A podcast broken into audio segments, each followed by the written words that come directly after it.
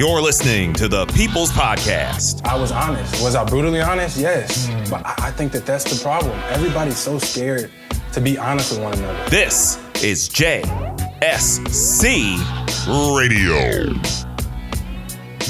Silence is the voice of the oppressor. Oftentimes, your silence is choosing a side. Exactly. Like, you know what I mean? Which causes harm often. And then also, I think, like, what people deem non-bias is generally, like, what they really mean is, like, no, come at this as if you are coming from the perspective of a rich, white man who's slim and who is a Christian. Anything that that person would, and did I say straight? Yes. And and that person, anything, that's what I meant. Like, all of those things, like, that is what people deem to be non-biased. But that's so unfair. And it's also, it still comes with bias. It's just that you can't delete your perspective in this world, and everyone's is, it's different, and it matters in the way we move through this world. And, you know, like, you can be Christian and still tell a story very fairly about an atheist. Exactly. You know, but that doesn't mean that you have to pretend that um, you didn't go to church Sunday. You're listening to The People's Podcast. This is J S C Radio. Ladies and gentlemen, boys and girls, children of all ages. How's it going? Nah, you know I gotta do. Hey now, my name is Jay Scott Smith, and this is the one hundred fifth episode of The People's Podcast. This is J S C Radio. How's it going, y'all? Welcome to all my first timers. Welcome, damn it, welcome once again, my friends, to the podcast that never friggin' ends. I want to thank those of you who are joining us for the first time. Thanks to our guest on this week's show. I'll get to her in a second. I want to thank each and every one of y'all who supports this show, of course, across all the different podcast providers. I'm talking about Apple Podcasts, iTunes, on SoundCloud, and Stitcher. Shout out to those of you who are checking out the show for the first time on Radio dot com. Yes, that edition got made shortly after episode one oh four dropped last week, and I want to give a big shout out and a big what up to, of course, Antoinette Newton-Aqua for coming on on episode one oh four. The YouTube version of that is already up on the YouTube page, which is bit dot l y slash J S C Tube. You can also hear the show, of course, on Audio Boom, on Stitcher. Be sure to get your one month free of Stitcher Premium by dropping in that promo code J S C. You already know what it is. You get one free month. Tell them I sent you.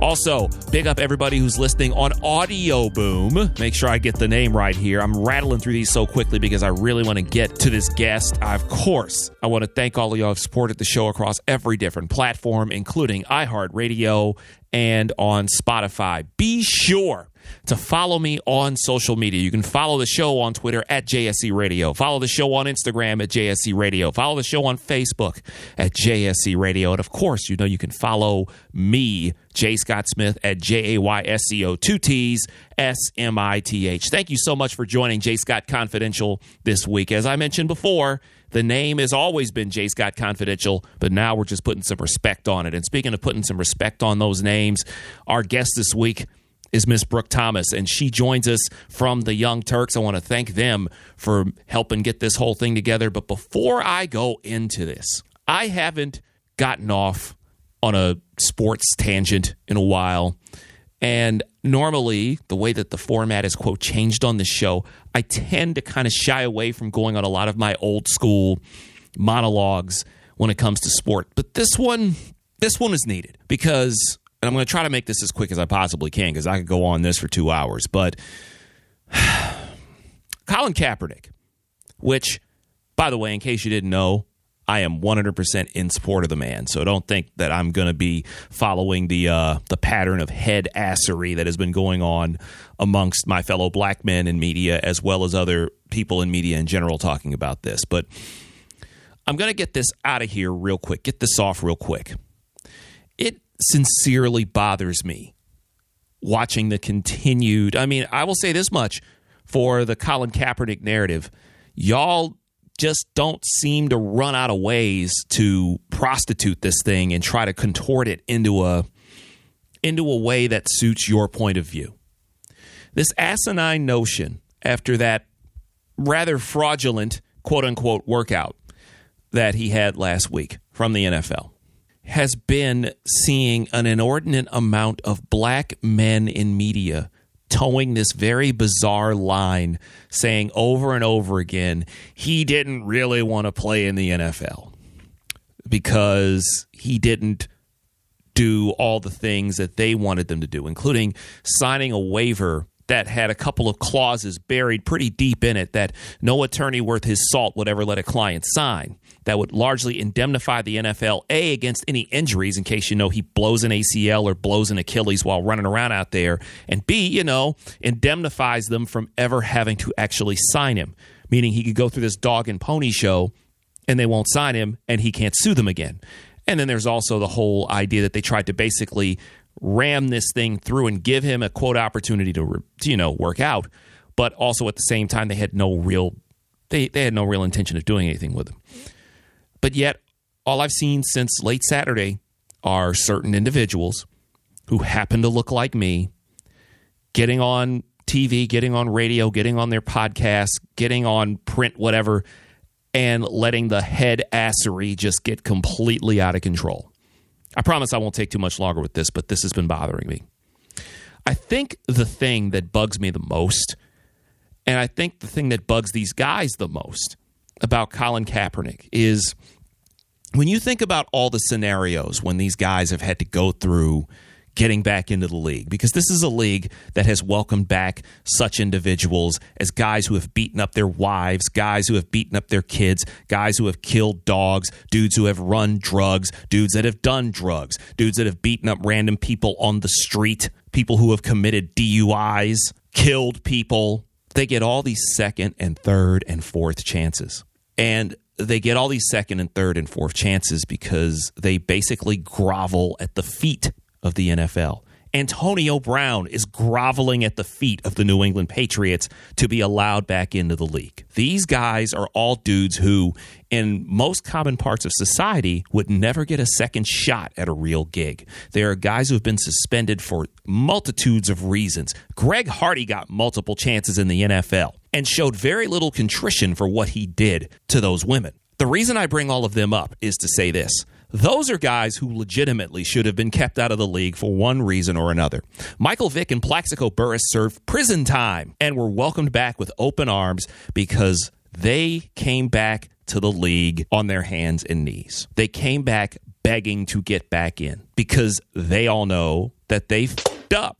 They done f***ed up and they found a way to end up out of the league. The difference between these guys and Colin Kaepernick is Colin Kaepernick didn't deserve to be pushed out of the league. He did nothing wrong. Nothing. So when you hear Dender Mifflins like Rex Ryan get on E S P N and say that I couldn't have him in my locker room, he's a distraction.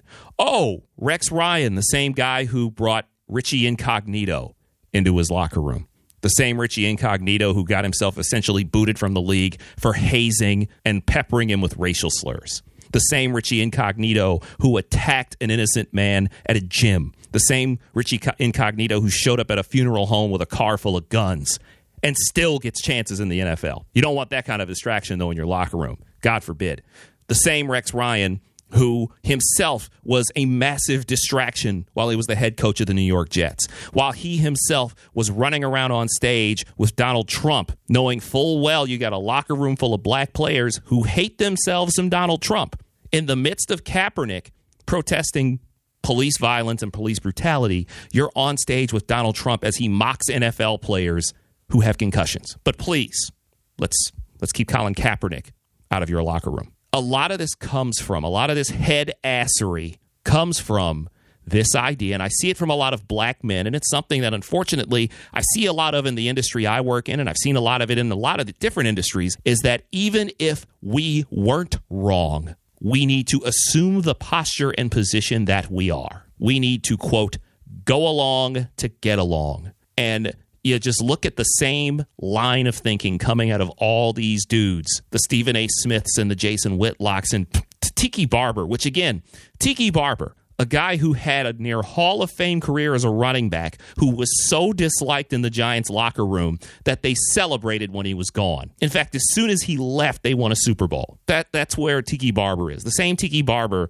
who, while he was at N B C, cheated on his wife, his pregnant wife, with an intern, has the nerve to say he's disappointed in Colin Kaepernick for not properly bending the knee, you, you see what I did there, to the N F L. This notion that you have to go along to get along, you have to apologize, you have to humble yourself, it makes no sense. And since Kaepernick refuses to fall for the respectability nonsense of dropping to a knee and humbling himself and going along to get along like so many of these other dudes do, it drives them up the wall. And we're left with dudes who are shaped like big toes and thumbs, wagging their judgmental fingers at a dude who refuses to simply do what they did and cave and be like Antonio Brown begging for forgiveness on Twitter. The difference is Kaepernick has nothing to apologize for. He doesn't have to beg for forgiveness. He didn't do anything wrong. That's why he's not doing it, nor should he. And maybe if some of these dudes had a bit of a spine, they would understand that. But they're too busy going along to get along. And what we're going to get along to is our amazing guest. Coming up after this break, we will switch gears and get ready to have a conversation with Brooke Thomas, a host from the Young Turks Network, right here on the one hundred fifth episode of The People's Podcast. Its name is J. Scott Confidential, but you can call it J S C Radio. And we'll be back with Brooke Thomas coming up after this. You're listening to The People's Podcast. I'm not going to be responsible for what happens next. This is J. S C Radio.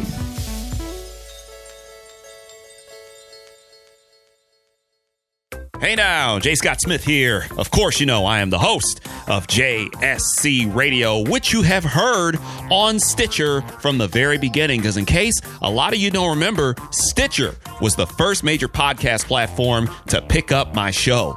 And now they want to give something back to each and every one of you listeners on Stitcher.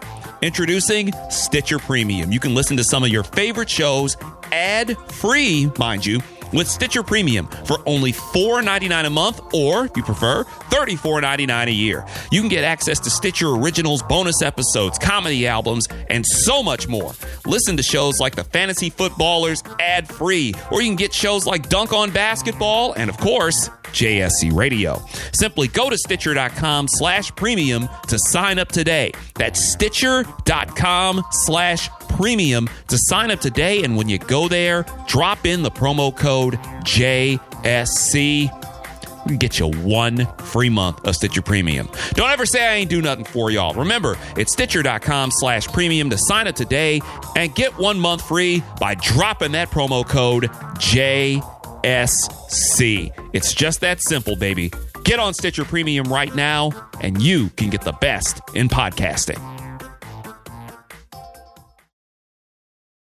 You're listening to The People's Podcast. You can't say F you to your granddaughter? I just did, Morty. Here's dessert. F you. This is J S C Radio. Don't hate the player, hate the game, son. Brooke, it's been a ride this year. I mean, twenty eighteen yeah. has had its ups and downs. Everybody says that about every year, but we're twenty eighteen, right? But it's been a year with me right. here with you guys. Yes. This has been the probably most, I say it all the time, like I, the most like welcoming newsroom experience. I've, you know, I've worked in a lot of newsrooms, a lot of nasty newsrooms, you know, and I've made some friends amongst that, but like, this has been the happiest, like, I don't know, experience of, and and, and more than that, I, I've like, I always talk about like, um, like this whole weird two sides things that like local news keeps making us do when they're not two sides to a lot of issues. Like murderers, bad. Racism, eh, there's two sides. That's kind of like yeah, local news, that's their thing. And so analogy. I like that I get to um, stop that here. It's refreshing. I feel like it's responsible. So this has been outside of like all my friends here. I get to, I don't know, it's like a, I feel it's such a great space here. Do you actually have a date memorized for your, when you, you said it's been a year, and I was like, really? Is it no, it like was like November twenty-sixth or something. I filled in on Pop Trigger with Jason. Oh, like after okay. Thanksgiving, you guys were all gone, yeah. Oh, that's awesome. So, Brooke, you've been wonderful. Thank uh, you. Yeah, and uh, so that's one of the upsides of twenty eighteen is that we got to spend the year with you. This is the one hundred fifth episode of The People's Podcast. This is J. Scott Confidential. better known as J S C Radio. Welcome back. J. Scott Smith here. I was remiss in that first segment without shouting out my man's Doc Illingsworth, whose music you hear underneath you right now. Plus, biggest shout out to my man, Awesome Jones, whose title track, Blue Chucks, is the song that brings you into this podcast each and every single week. Once again, I want to thank each and every one of y'all who support the show across all the different podcast providers, including Apple Podcasts, iTunes, talking about SoundCloud and Stitcher, talking about Audio Boom. Big up to Radio dot com, who's the newest host of this thing. Of course, shout out to CastBox, Spotify, and iHeartRadio, among so many others. It's not just those. They're all over the place. Just put in J. Scott Confidential, and I'm sure you will find us. So let's get over to our guest for this week. And our guest is a young woman who I have been looking forward to talking to for a while. Her name is Brooke Thomas. Brooke was born in Muskogee, Oklahoma. Oklahoma. I can only think of two individuals from Oklahoma that I would love to talk to. One is Brooke Thomas and the other one is Jim Ross, but I got lucky in being able to get Brooke today. She graduated from the University of Oklahoma, so she's the only person I'll be able to drop the word boomer on, and she won't get offended, it seems. She started her career in North Dakota and has since then worked in Lubbock, Texas, Dallas, Texas, Memphis, Philadelphia, and has been in Los Angeles since two thousand seventeen, where since two thousand eighteen, she has worked on the Young Turks. And we're going to talk about that. We're going to talk about her path in media, how she got started, plus how she's able to navigate and balance things in this business, being obviously a black woman in media. So buckle up, y'all. We had plenty of time to talk about this earlier this week. Ladies and gentlemen, this is the one hundred fifth episode of J. Scott Confidential, better known as J S C Radio. And let's get into our conversation with Brooke Thomas from the Young Turks.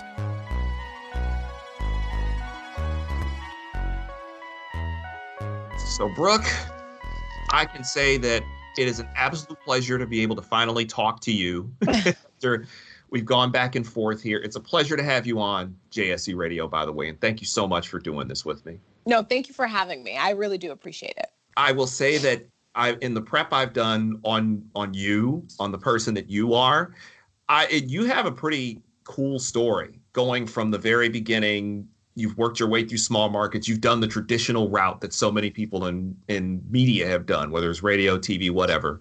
And so many people see you on nowadays is on the Young Turks. And I'll get to I'll get to your time on T Y T. But I like to talk about people's stories first, like really okay. where they start. I know you're from Oklahoma originally.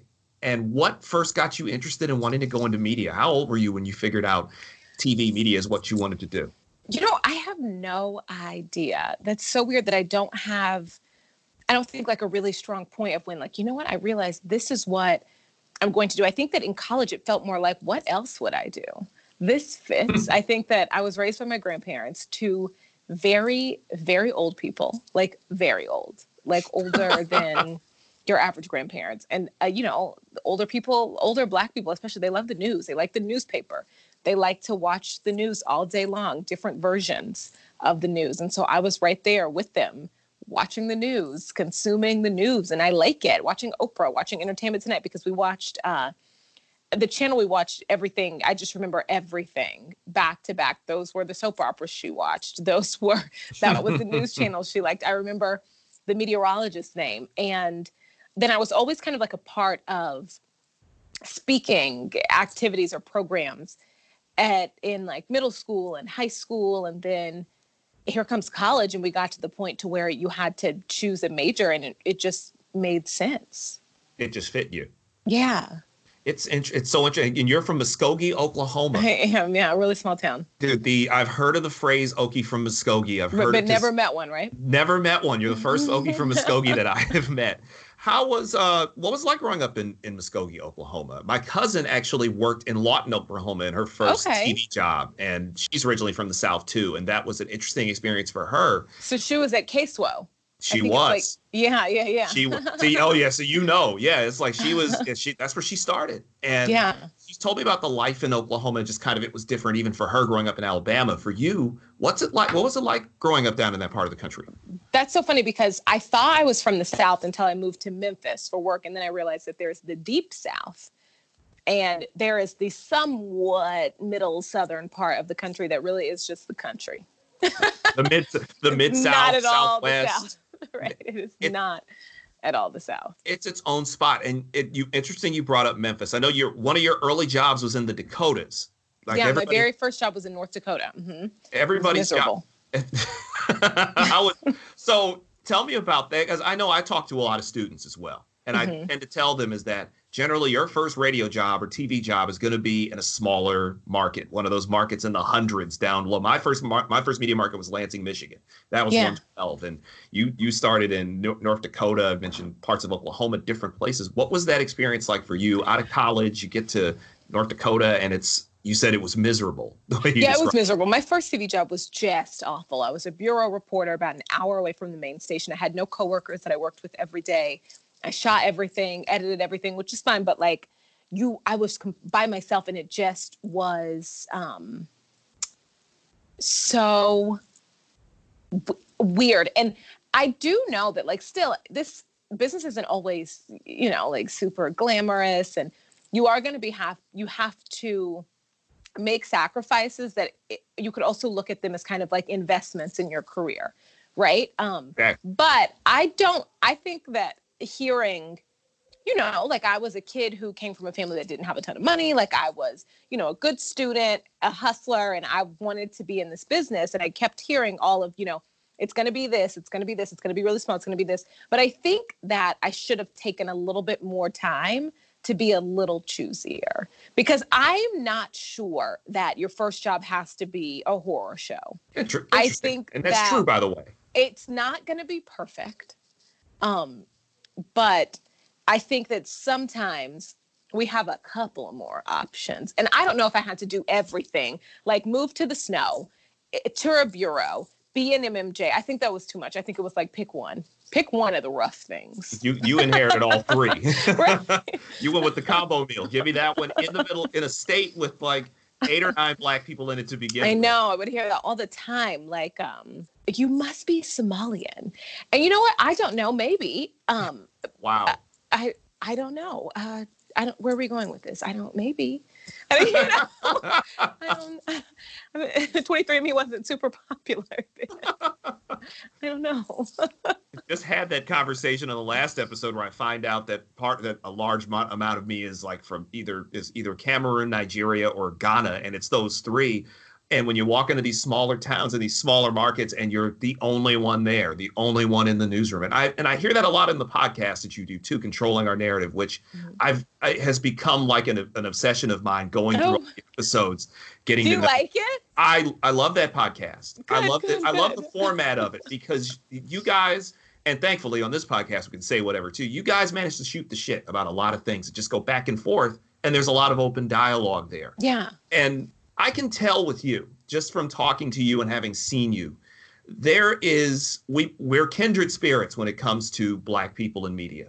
Mm-hmm. I feel that we both kind of come from the same idea where there's this idea of black members of the media and, and in newsrooms where we often have to either temper what we say, we have to kind of toe a very fine line in these right. places.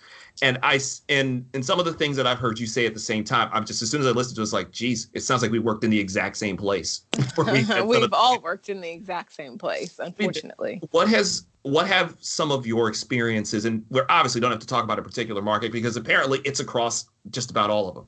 What have some of your experiences been on both the positive and negative side? Because anyone who sees you, you're this attractive brown woman, not just black woman, brown woman. And I've seen so often for so many years, there are black women on television. It's not too many that I see who look like us, especially when I was a kid growing up. There weren't a lot of black women. There can, I can name two off the top of my head in Detroit even, who look like you. And I know that there are the pitfalls of being in newsrooms and the things that we put up with on a daily basis that I don't think people quite understand.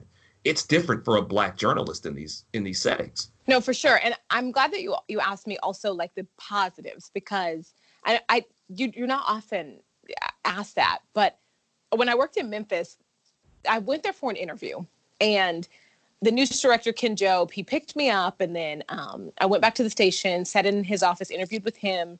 Ken is a black man who, like, everybody in this business knows. And his, and then also another executive, uh, Nick Burchett, like, met with him, met with a, a lot of the other employees, and then I think it was the next day, because I spent the night in Memphis and then came back to the station the next day. They took me to lunch. And I was really like, okay, I'm really vibing with this place. I like this city. I like these people. And Nick says, you know, I want you to meet someone. She'll be in in a little bit. Mm-hmm. And the main anchor, her name is Merle Purvis. Okay. And she had been there. She's very popular. She'd been there for years, completely deserving of all of her popularity. And uh, so he took me to her office. And so I go in her office and sit down.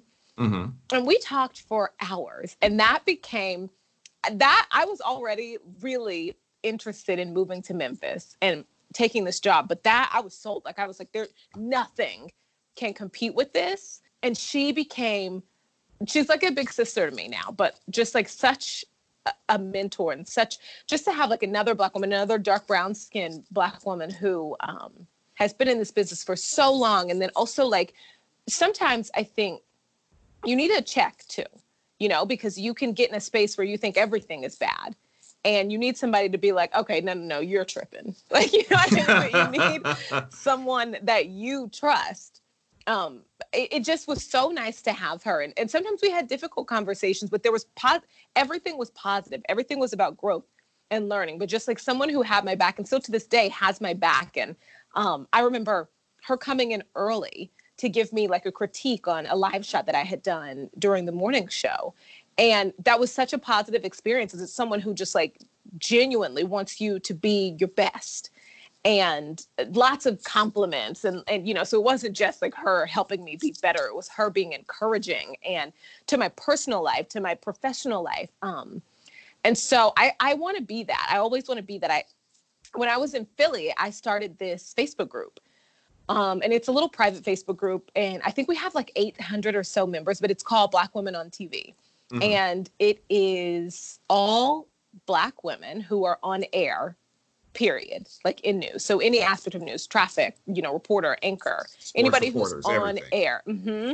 Um, there's a couple people in Nigeria, someone in London.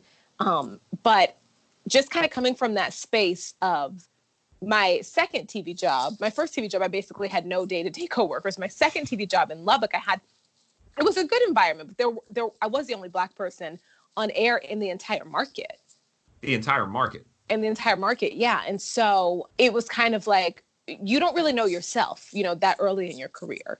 You, there's so many things. Like, you don't know what makeup works best. And then you have a consultant who comes in and the darkest color is like this color. And it's like, what am I, what am I going to do? Is it the palm of your hand? Um, she pointed to the palm of her hand, by the way. Oh, yeah, that's right. I, so we're on video together, but I, I am forgetting that, you know, not everybody is going to be able to see me. But yeah, so I wanted to just kind of like start this space where those same women who are starting out in this business aren't alone, because you have this group of, of women who have your back and who can be what Merle was to me, but online. No, it's a, and that's a good thing to bring up, because quite often we walk into these newsrooms and sometimes we're on that island. Like you, yeah. you noted, you're, you were essentially on an island unto yourself in North Dakota and in Lubbock, Texas. You get to Memphis, which is a much blacker city, much more diverse. It's like a, it's Listen, like I, it was like ninety-nine point nine percent. I was like, what is this world? so it's so brown here. All these. Wow.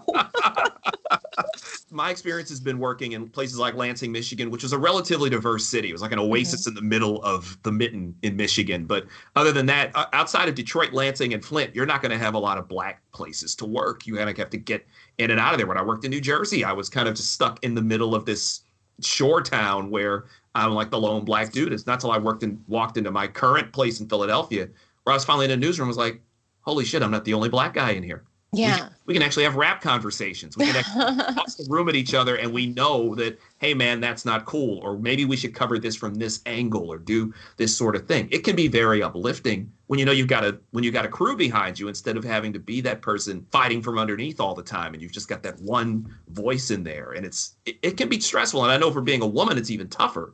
That even it's hard enough on us as Black men, but I know it's even harder on women sometimes really coming into these places and these yeah, spaces. Yeah, for sure. And just like no one who kind of moves through this world like you, it's it's hard to have even some of the most basic conversations. you know, and, and not even from a malicious point at, at all times. It's just, um, you know, we're all different. Oh, exactly. And, and you know, it's also kind of wondering, you don't want to get miscast as angry. If you speak up, that's like the, that's the code word for everybody is that, oh, you were angry and you were yeah. loud, you were aggressive. And I think like, that's no. it.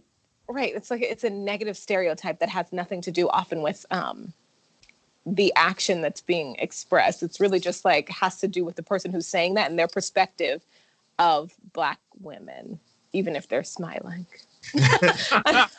You mentioned Memphis, and in my research on you, you had an amazing story about an instance in Memphis where a, a gentleman was accused of a crime. Oh my goodness, yeah. And I found the video, I found the clip of it. It was fascinating to watch. I'd love for you to tell that story because I can't do it any justice, but it was one of those, it's almost one of those things I would tell students is that you always have to stay ready in case a story like that jumps off, and I'll let you go from there. But this was pretty, this was actually pretty incredible in Memphis. Yeah. So my schedule in Memphis was kind of, uh, I got to work, I don't know, did I get to work at three or? I don't remember. Let's say I get to work at three. I'm on air at four thirty. And so I anchored from four thirty to six, and kind of throughout that time, the first hour and a half of the show, me and my co-anchor, I would always be out in the field and he stayed in studio afterwards because we had a five and a half hour long morning show. Fox uh, local stations, they don't have, um, like the big three networks, they don't have a national network morning show. So the locals just kind of stretch it out through that time period, just in case people don't know why we had a five and a half hour long show. But um, throughout the first hour and a half, that's when, you know, I'm kind of figuring out like, you know, what's the top story in case something doesn't break? What would I want to cover? What should I be on to report on throughout the rest of the morning show when I'm out in the field? And there was a story about um, a woman who says that she was carjacked and two of her children were kidnapped in the middle of the night. It happened that night before. So just a few hours before, she says that, I think the story was that she pulled up around midnight or so with her three kids in the car, I think like a five-year-old, a two-year-old, and an infant. And when she got out of the car, someone came from the back of the car around and they stabbed her with an ice pick or a pin or something like that, and then jumped in the driver's seat. Well, the five-year-old, I think, had the wherewithal to get out of the car as the car is like slowly backing out of the driveway. And then the two babies were in car seats, and they're babies, you know, they're They're kind of stuck. It's kind of amazing that the five-year-old was was that brave. And um, yeah, the definitely. kids later on, the two younger kids were both found in the middle of the night. You know, I think a couple hours later, within uh, I guess like miles of each other. But the mother was in the hospital, and police say that the mother gave them a suspect. That she's saying the person who stole her car, who uh, stabbed her, is a man that she knew. So we had this man's name, and police had put out Um, this information, we had this man's name. And so all that morning, we've been reading the story saying police are looking for this man. They say he's this, this, this, and that. And I go out. That's the story I'm going to cover. So I go out, and I, I think my live shot started around either six thirty or seven. So I get to my spot. It's a neighborhood.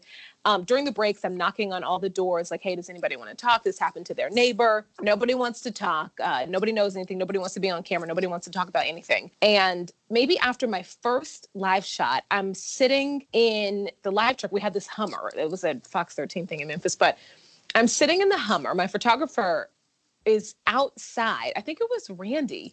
I think his name was Randy. And so he's outside um, do, messing with his cameraman, but I'm sitting in the passenger seat and someone knocks on the window. So I roll the window down. And I'm like, hey, what's up? And he's like, my name is, and he gives his name. And he says, my mom says y'all are looking for me. And I'm like, what? And so um, the name he gives me is the name that police are telling us they're looking for. And so I, like, it just kind of was like quick thinking. I think that one, when you hear that like this person allegedly stabbed someone, you're uncomfortable. You are nervous about being in their space. And then on another thing, I'm like, this person has been accused of a crime, but not convicted of a crime. And like, is it fair for me to not give him the same space to say his piece when I'm giving the police officer's narrative? It's the innocent. So, been guilty. Right. And so it's, you know, am I, am I, it's not my job to, to make any decisions. And so I said, give me two seconds. And I rolled the window up and I called my producer, Shannon, at the time. And I'm like, listen, I think that, um, we need to break in. I think we need to go on air. Like, you know, can this happen? This happened. And so she's like, oh my goodness. Yes. New this morning, a mother stabbed baby girl taken, this unfolding overnight while you were sleeping. Fox thirteen's Brooke Thomas, live on Pleasant Road in Whitehaven, where this all happened. Brooke, what's the latest development here? Yeah, well, this morning we've been telling you all morning, police say a woman was carjacked, stabbed, and her two kids went missing when the person who stabbed her, they say, took the car with the kids in it. Now, they found the two kids later, but all morning long they've been looking for the man they say did this. And we're told they've been looking for a man named Derek Fisher. I've been telling you that all morning long. Excuse me, Derek Pfeiffer, all morning long. A man named Derek Pfeiffer just walked up to me and said, he's Derek Pfeiffer. He wants to clear his name. We have him right here. Um, Derek, so... You're telling me that your mom woke you up and told you she's hearing about your name on the news? Yes, ma'am. What'd she say? She said, she told me, what did I do last night? Boy, you did this, boy, you did that. So I know I ain't do nothing, so I put on my shoes and I walked over her house just to let her know. She she know I ain't do nothing like that. She just know my full name, and she only been around me and she don't been around nobody else, so she expect me to do something like that. Who is she? Uh, Nisha. This her name in this house right here. I uh.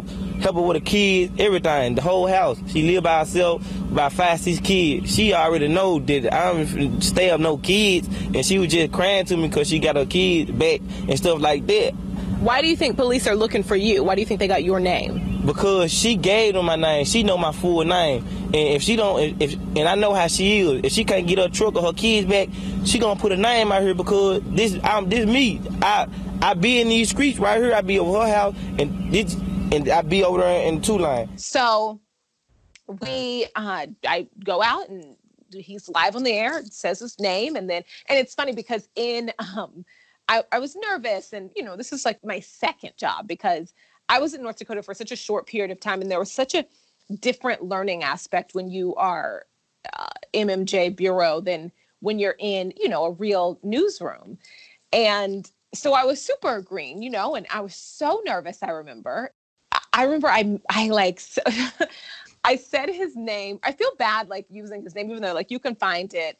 But I misspoke and said a different name, which was the name of, like, a popular basketball player at the time. We're told they've been looking for a man named Derek Fisher. I've been telling you that all morning long. Excuse me, Derek Pfeiffer, all morning long. Oh, no. And I remember he corrected me. The guy behind me was like, no, it's this. And I'm like, Christ. And he went on air and he, you know, he said he was clearing his name, that she was confused, that they're friends, they hang out, and it just was a kind of a confusing story. But he talked for a while. And then as he walks off, he turns around and says, all right, well, thanks for talking to us. Uh, thank you. You're beautiful. All right, there you have it. You're beautiful. And I remember my thought was, sir, not now. Uh-uh. Like, fam, this is not focus. The, okay. Sir, this is not the time nor the place. Right. And then uh, later, after I was long gone from Memphis, he was acquitted from those charges. So jury found really, him not guilty. So he was telling the truth. That's that's fascinating. I in my research, I looked the guy up after the fact, and mm-hmm. apparently he's recently been arrested for armed robbery. So he's actually sitting in jail. Oh, again in Memphis right now. But he was cleared oh. of what he was accused of then. Mm-hmm. But unfortunately, now he's still in jail. Or back in jail, I should say. Yeah. Wow. That is fascinating because there are a lot of moments, and that is maybe one of the biggest stay ready type of moments, because sometimes mm-hmm. sometimes you go find news and sometimes the news comes and finds you. Yeah, you just got to be willing to talk to everybody. I think sometimes people go into these neighborhoods and don't want to have conversations with strangers. You know, I'm protected. I'm with a photographer. I'm with someone who has my back. I'm fine. I should roll the window down and speak to people, you know. And that's where, you know, you get some of your best stories, not even like an incident like this, but just community stories. You get them from the community. You don't get them from press releases. You don't get them from the police. You don't get them from the school board. You get them from the people who live there and who watch your show. And that is definitely one way to be able to maintain a good rapport in your community, is really getting out on that limb and talking to people. It's something that I tell students. It's something that I tell young journalists who are just getting in. Don't be afraid to jump out that car, get out on those streets, and actually talk to people. Coming up after this break, we pick up on more about Brooke's path that has led her to this major gig in Los Angeles, what it was like when she first got to L A, plus what it's like for her as a black woman in media and what advice she has for young black women who are trying to jump into this business. My name is Jay Scott Smith, and this is episode one oh five of Jay Scott Confidential, but you can call it J S C Radio. And we'll be back with more of Brooke Thomas after this. You're listening to The People's Podcast. Have you ever been unemployed? Were you nervous then? Yeah. All right, man. This is J S C Radio.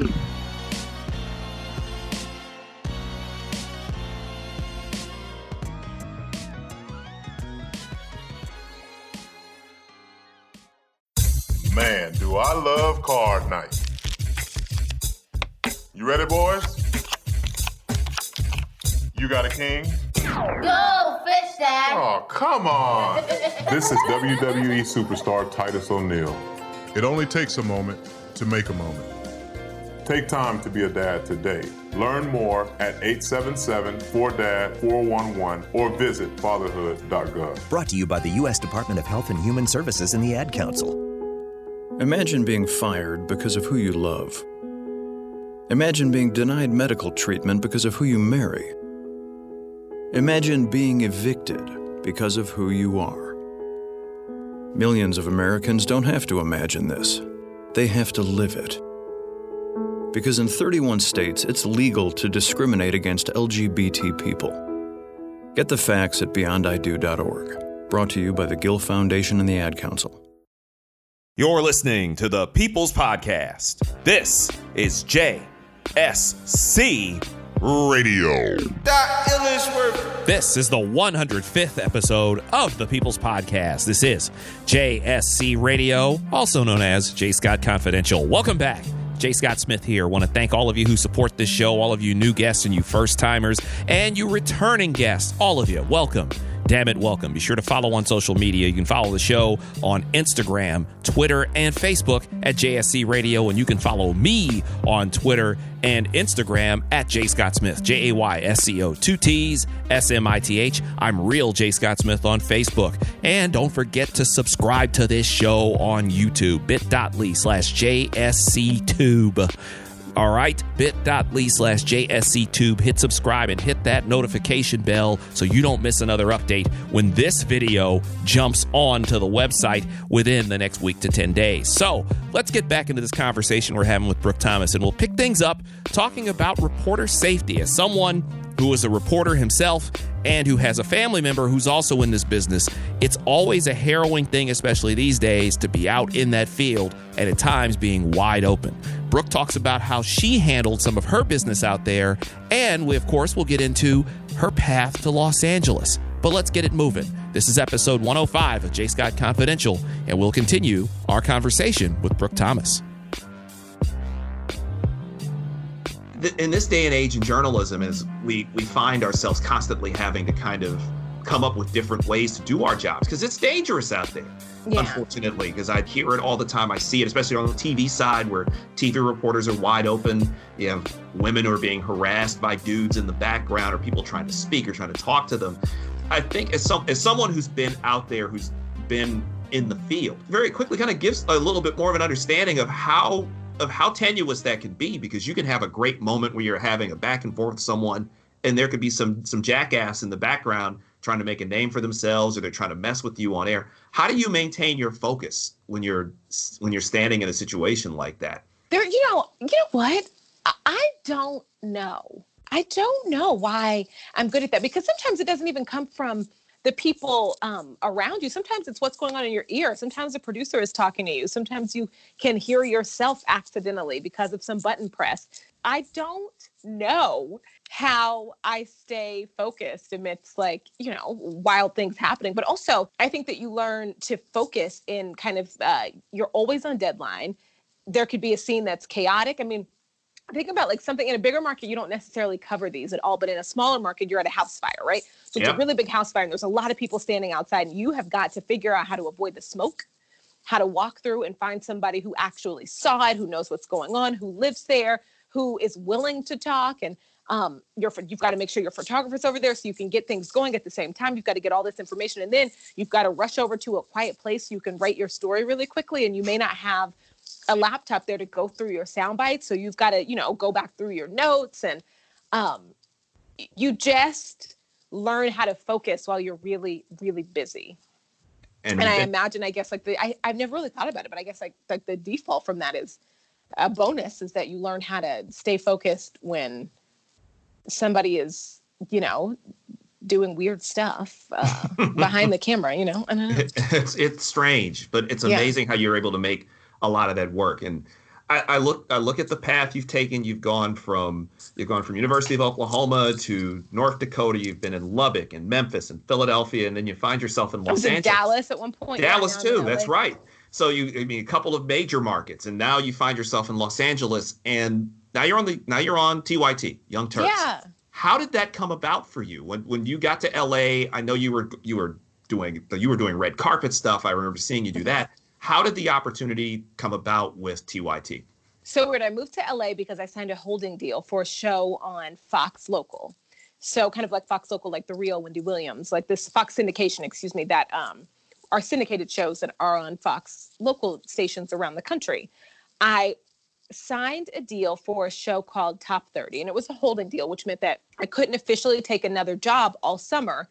But there were multiple women who were potentially going to fill this female co-host role who, uh, like, one of them would be chosen. So it wasn't a done deal, but I felt really confident and good about it, you know? So I move out here, and I'm freelancing kind of in the meantime and taking meetings. And I was on my third meeting at E! News, and this guy walks in, and I just remember he was just beautiful and dressed so nice. And I was like, oh my goodness, who is this? Like, you know how like you get that vibe, like, I want to be friends with this person. Oh my goodness.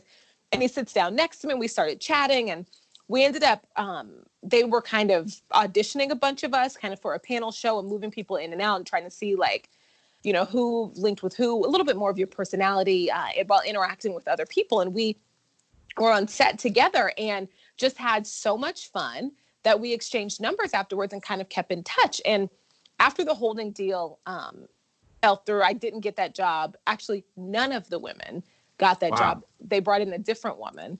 After that, I was free, still freelancing, uh, doing different like L A things. And he called me and said, hey, I have this co-host position. I, I know you freelance. I'm wondering, like, if you wanted to come in, like, this is what it pays, this is what it is, and it would just be this one day, and I'd like to work with you again. And I was like, sure, I'll do it. Like, send me the info. So I show up. We had such a good time together. And then I met some of the other people here, and then um, sent my reel to somebody here, J R, uh, also here. So Jason Carter is the initial guy who brought me in, and then J R, um, he's the senior producer here. He checked out my reel and was like, oh, you should be doing stuff over on like our hard news section, like on our main show. And he got me on John. It's, it's like my little trifecta. It's uh, Jason, J R, and John.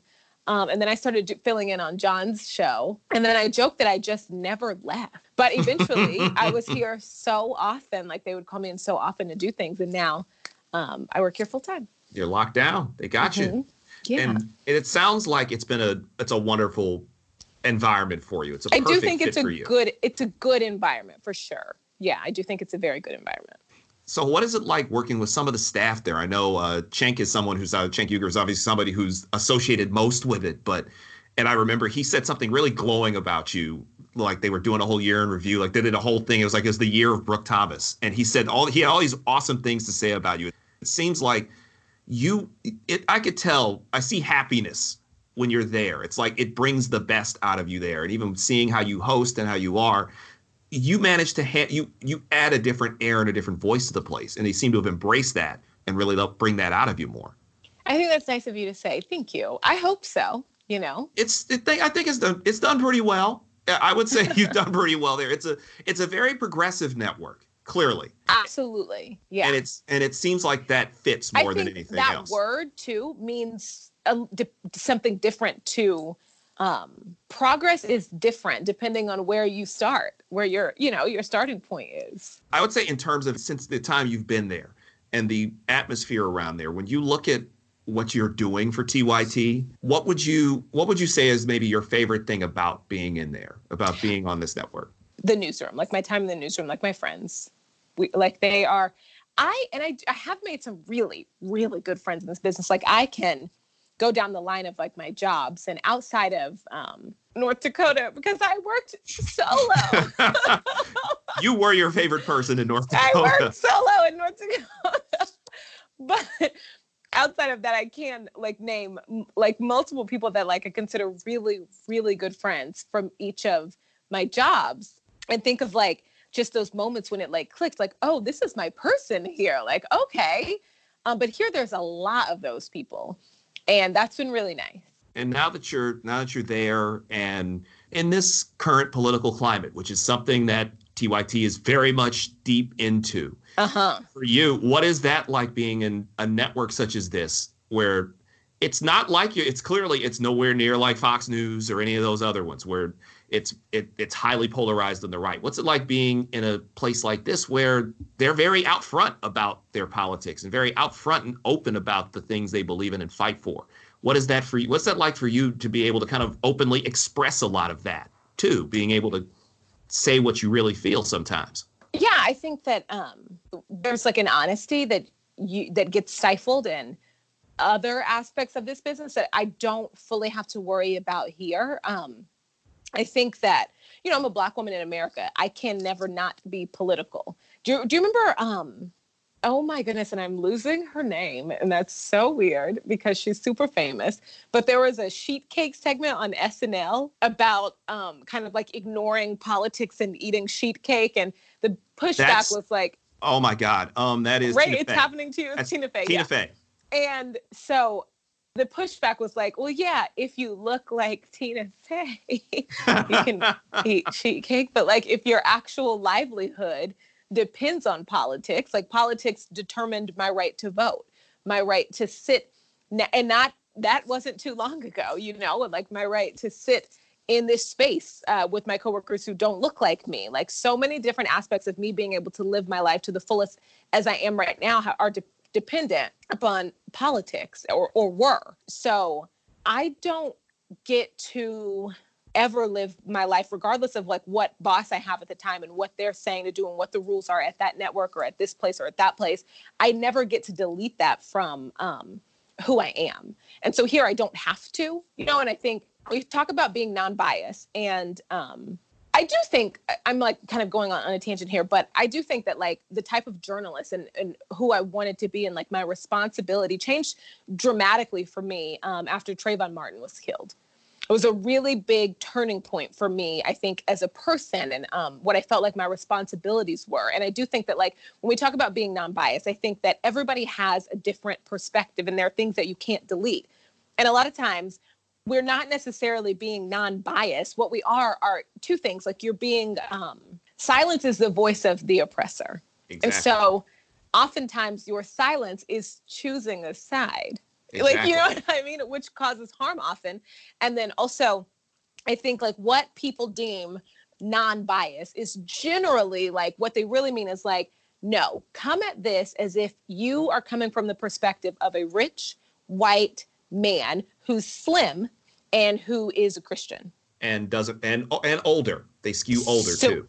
Anything that that person would, and did I say straight? Yes. And and that person, anything, that's what I meant. Like all of those things, like that is what people deem to be non-biased, but that's so unfair. And it's also, it still comes with bias. It's just that you can't delete your perspective in this world, and everyone's is it's different and it matters in the way we move through this world and what we learn and what we know and what we experience.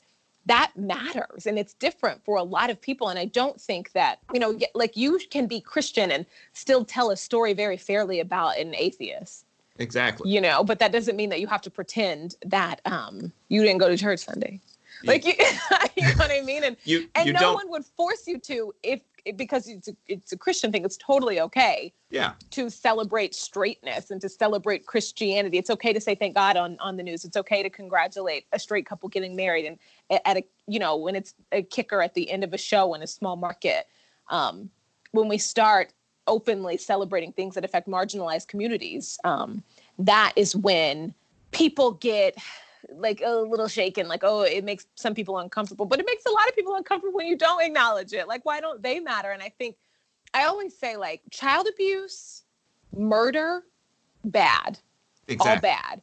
No one says that you can't think murder is bad, but they struggle with saying you can't think racism is bad, or you can't just kind of call it what it is.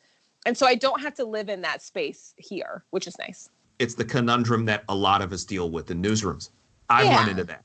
I've run into situations where I very openly called a spade a spade. You see it right there. It's, yeah, it's and as, that's that's what our job is. Exactly. It, it's one of those things where, like, I covered sports for years. And my thing is, if I look at a scoreboard and it says one oh four to ninety-eight, that's not in dispute.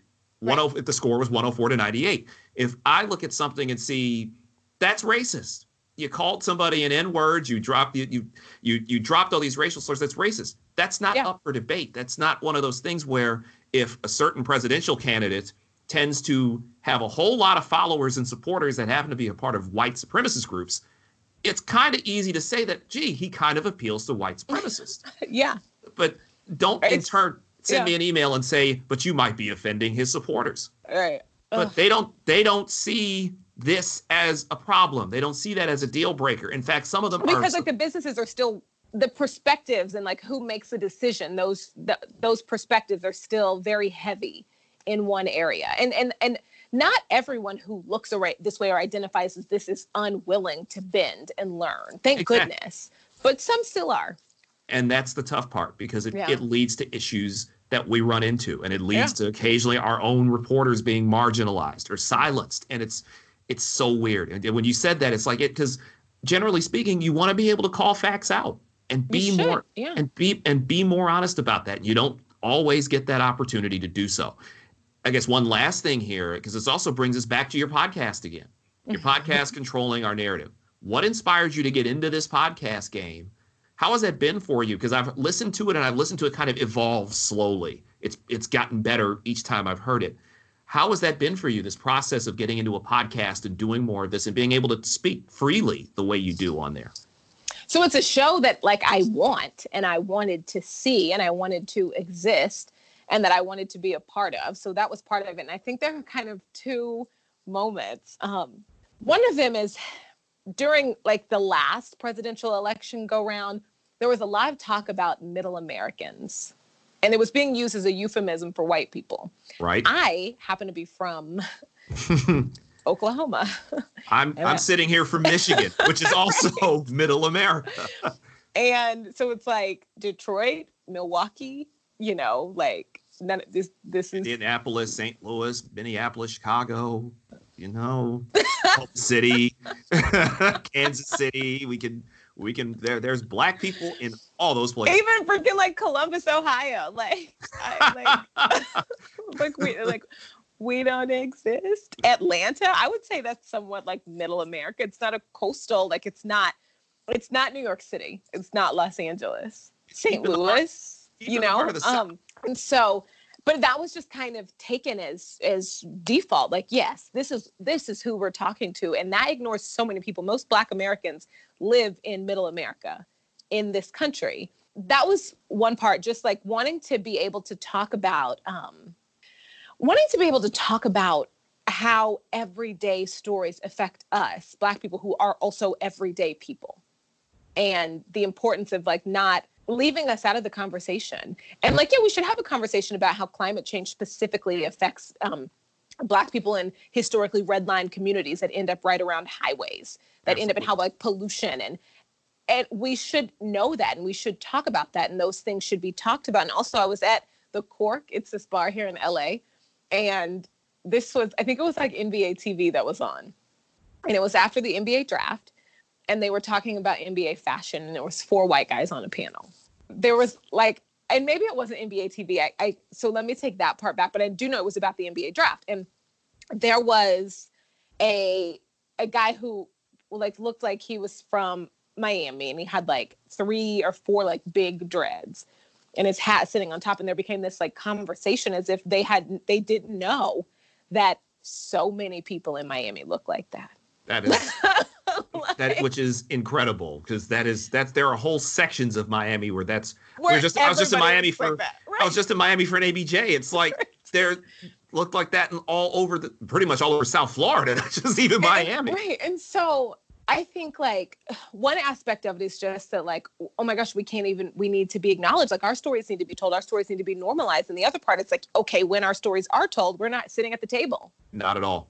And then another part is like having, you know, conversations like with my, like with my black friends, like with my family, like we don't always agree. We're so different. And I call it, I, I joke about this all the time. Do you ever like watch Survivor and you find yourself, it's just this thing that happens because there is, we do say like representation matters. And even as adults, we find ourselves like, it's it's hard not to be excited when the one person looks somewhat like you, right? And so like you're watching Survivor, right? And there's that one black person, you end up rooting for them, right? But it's so frustrating because you don't like them. Like, sir, and I want how, you to win, but I'm not feeling you. Right. And so how nice would it be if there were eight black people and you got to pick your favorite based on personality? I can finally or... like, I don't like this guy and I don't feel guilty saying, homie, I want you to lose. Like, get the hell out of here.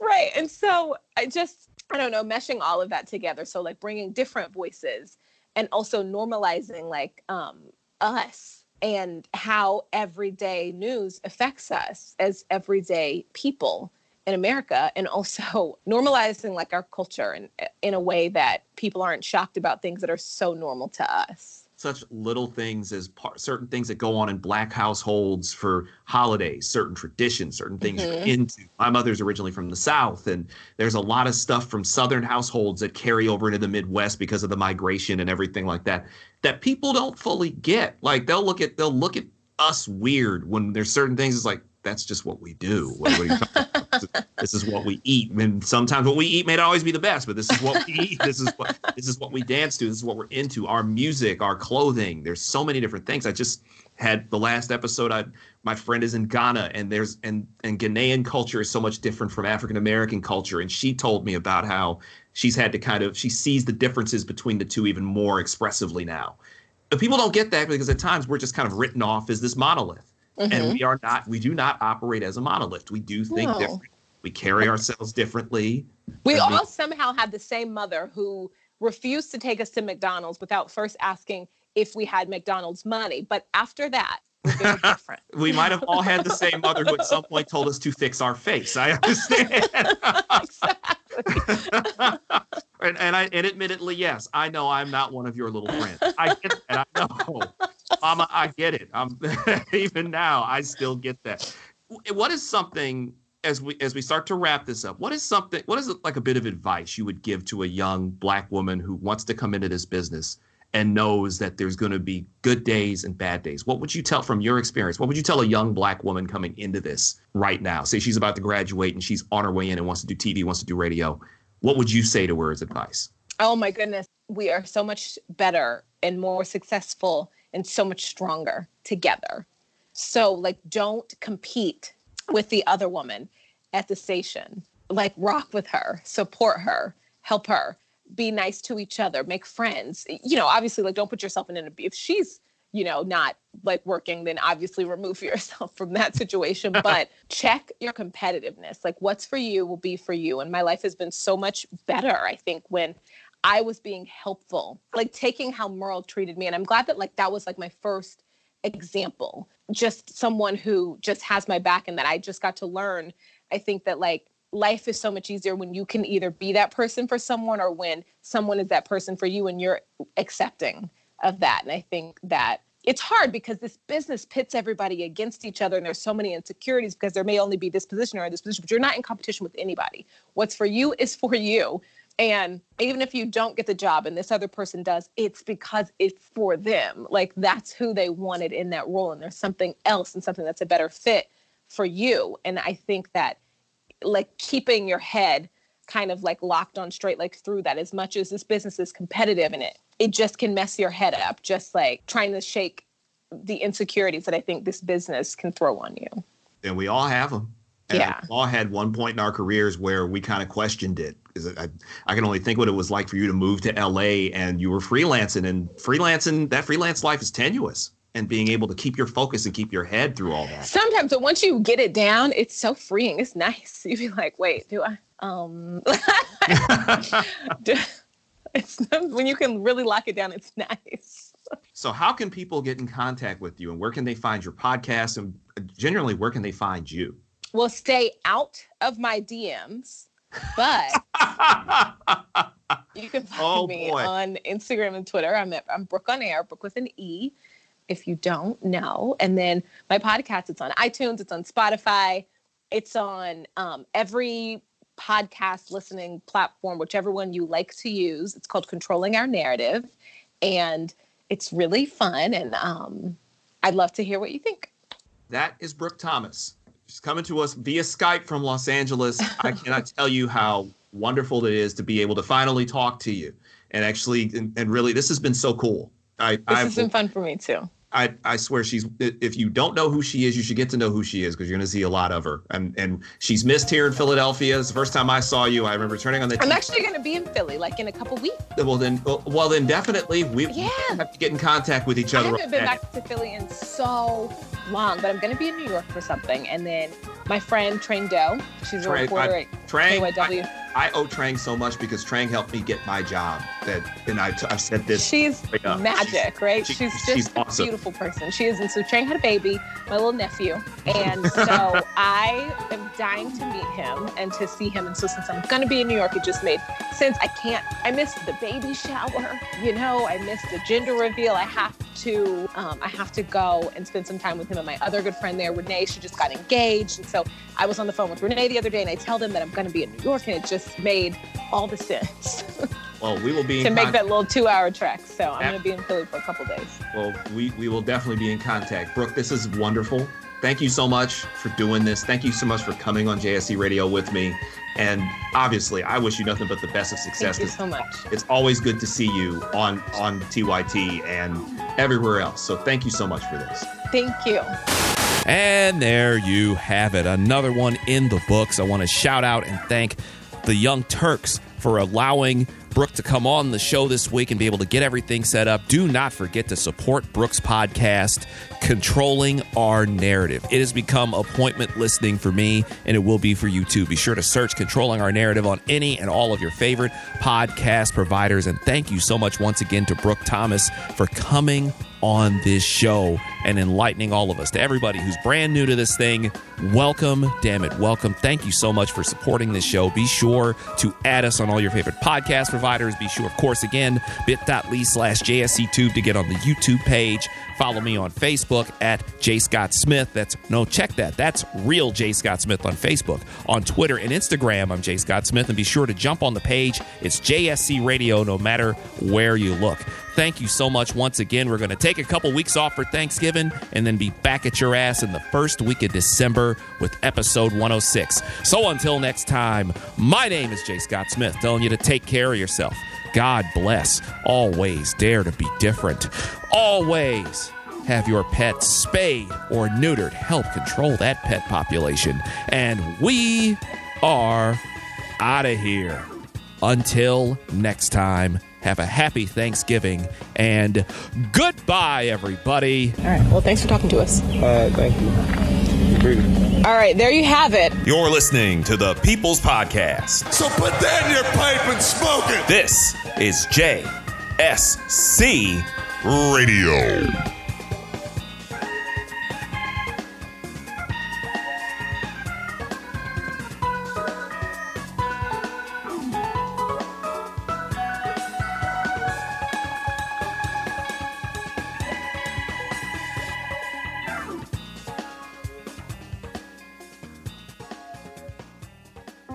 On the news about that five-year-old who found his uncle's gun. The kid didn't know it was loaded. I heard on the news about that fourteen-year-old girl who was bullied online. For like a year, she couldn't take it anymore, so she got her dad's gun from his nightstand. I heard on the news about that guy who broke into someone's house, stole a gun from the hall closet. He accidentally shot his cousin in the head. She killed herself. And later, killed the owner of the store he was trying to rob. If you own a gun, you have a full-time responsibility. When you aren't using it, be sure it can't get into the hands of curious children, troubled teenagers, a thief, or anyone else who might misuse it. Your family, friends, and neighbors are all counting on you. Remember, always lock it up. For more information on firearm storage safety, visit N C P C dot org. This message brought to you by the National Crime Prevention Council, the Bureau of Justice Assistance, and the Ad Council.